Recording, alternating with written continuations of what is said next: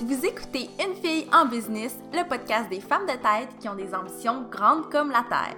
Je suis Mélissa Lévesque et c'est avec grand plaisir que je vous parle d'entrepreneuriat, de girl power et de motivation dans un nouvel épisode de podcast chaque semaine. J'espère vous inspirer et vous donner une foule d'outils pour propulser votre blog ou votre business sur le web. Bonjour tout le monde, j'espère que vous allez bien. Je suis très très contente de vous retrouver aujourd'hui pour la deuxième journée de mon projet 7 jours de podcast. Et aujourd'hui, j'ai envie d'y aller d'une histoire parce que si vous me suivez sur les médias sociaux, vous connaissez peut-être euh, l'histoire que j'aime raconter un peu partout, qui est la fois où j'ai recommencé à croire au girl power. Je l'ai déjà raconté sur les femmes de tête, je l'ai déjà raconté sur mon blog, sauf que je ne suis jamais allée vraiment dans les détails de cette situation-là. Et aujourd'hui, je trouvais que le format podcast, c'était le format idéal pour vraiment vous raconter toute l'histoire de A à Z.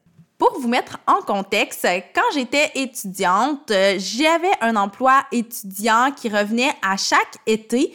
Puis, euh, j'ai travaillé dans cet emploi-là pendant cinq étés et les quatre premiers étés dans cet emploi-là ont été dans un milieu qui était pas mal constitué que d'hommes. Dans un certain contexte, j'avais une collègue euh, qui était une femme, mais autour de nous, c'était vraiment juste un monde d'hommes. Et quand je suis arrivée à mon dernier été, qui était pour la même entreprise, mais dans un autre lieu physique, je me suis retrouvée à travailler uniquement avec des femmes. Donc, un gros, gros, gros bureau où il y avait plus de 100 femmes qui travaillaient ensemble, mais qui ne travaillaient pas réellement ensemble dans le sens où elles passaient beaucoup de temps à se rabaisser, à parler dans le dos des unes des autres, à se critiquer et ça, pour moi, ça a été un immense choc parce que j'étais tellement habituée de travailler avec des hommes. Ça a été mon emploi étudiant préféré parce que je, je, ne crois pas que le, le genre a tant d'impact, sauf que pour moi, quand j'ai travaillé dans ce milieu d'hommes-là, en tant que jeune étudiante, j'ai tellement reçu un accueil qui était chaleureux, je me sentais tellement à ma place. Et là, la transition dans un milieu de femmes où c'était uniquement de la mesquinerie, ça m'a vraiment, vraiment traumatisée. Puis je revenais à la maison, là, un peu sur le nerf, toujours tendue, toujours super émotive, puis un peu shakée par les événements de la journée parce que j'allais dîner, j'entendais les femmes parler de toutes sortes de choses et un peu plus tard dans la journée, elles disaient le contraire à d'autres personnes dans d'autres contextes. Puis, généralement, c'était jamais des choses qui étaient positives, c'était souvent contre certaines femmes. Puis, c'est ce qui a fait que cet été-là, je me suis dit qu'après mes études, je voulais absolument retrouver la première dynamique de travail que j'ai connue, qui était dans un milieu d'hommes. Et je me suis dit que mon emploi d'adulte, ce serait uniquement entouré d'hommes ou presque. Puis tu sais, je dis pas que c'est mieux travailler avec des hommes, je dis pas que c'est mieux travailler avec des femmes ou que c'est pire. Ce que je dis, c'est que mon expérience de travail, alors que j'étais relativement jeune, m'a fait comprendre ça. Puis, euh, j'ai terminé l'université.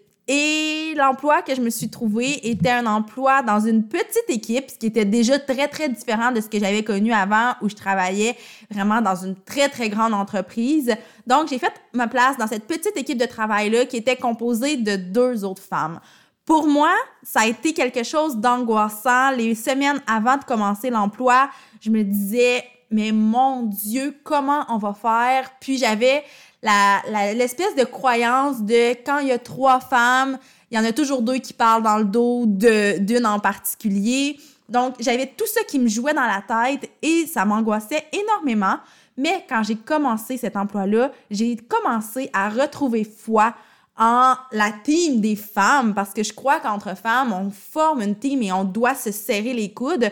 Donc, avec cette petite équipe-là où il y avait deux autres femmes, j'ai retrouvé foi euh, au girl power, à la solidarité féminine, mais on dirait que j'avais toujours un pied sur le frein, j'étais toujours sur mes gardes parce que j'avais l'impression que ça commençait en beauté puis que ça allait faire comme à l'autre emploi, l'emploi étudiant que j'avais connu auparavant, puis que finalement, on allait soit parler dans mon dos, soit me critiquer, soit être méchante envers moi ou entre elles aussi.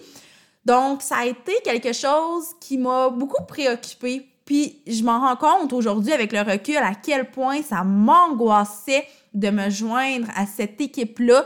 Et on dirait que j'étais toujours prête à ce que la, ma balloune pète. Puis avec le temps, ben, j'ai côtoyé ces femmes-là au quotidien. J'ai conservé cet emploi-là pendant un an et demi. Puis quand j'ai quitté cet emploi-là, c'était pour un paquet de raisons. Mais s'il y a bien une raison pour laquelle ça m'a brisé le cœur de quitter cet emploi-là, c'est la team, c'est l'équipe, c'est les femmes avec qui je travaillais. Parce que vraiment, on était soudés. Puis d'ailleurs, une des femmes avec qui je travaillais est à ce jour une de mes meilleures amies. Donc ça, je suis très heureuse de ça. Puis en plus, en parallèle, j'ai créé le groupe des femmes de tête euh, qui, à l'époque, en 2015-2016, s'appelait les petites girl boss. Puis quand j'ai créé ce groupe-là, j'avais déjà une pas pire expérience avec les deux autres femmes avec qui je travaillais, mais pour moi, il y avait encore une relation entre être femme et être mesquine. Puis je voyais le groupe Facebook comme un gros challenge personnel. Je savais pas trop à quoi m'attendre.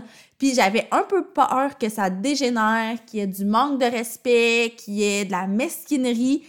Puis aujourd'hui, en 2019, je réalise que de créer les femmes de tête, ça a été un des plus beaux moves de ma vie pour plusieurs, plusieurs raisons, mais entre autres parce que c'est ça vraiment qui m'a qui m'a donné envie de croire au girl power et d'avoir des preuves très concrètes que entre femmes là, ben Seigneur, on est vraiment vraiment capable de soutenir, puis que c'est pas toujours facile, mais que si on se soutient pas entre nous, qui d'autre va nous soutenir?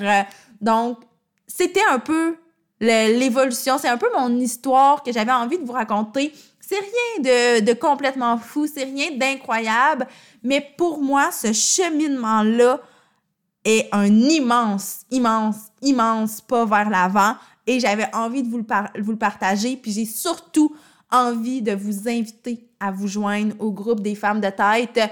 Oui, pour toutes les ressources, oui, pour l'entraide, mais surtout pour avoir un, une gang, pour avoir un endroit où on se sent bien, où on se sent respecté, où on ne se sent pas jugé. Parce que ça arrive qu'il y a des situations où ça accroche sur les femmes de tête, mais plus souvent qu'autrement, on se soutient, on se donne des astuces, on se donne des trucs, on se challenge, euh, on s'encourage, on se donne de l'amour.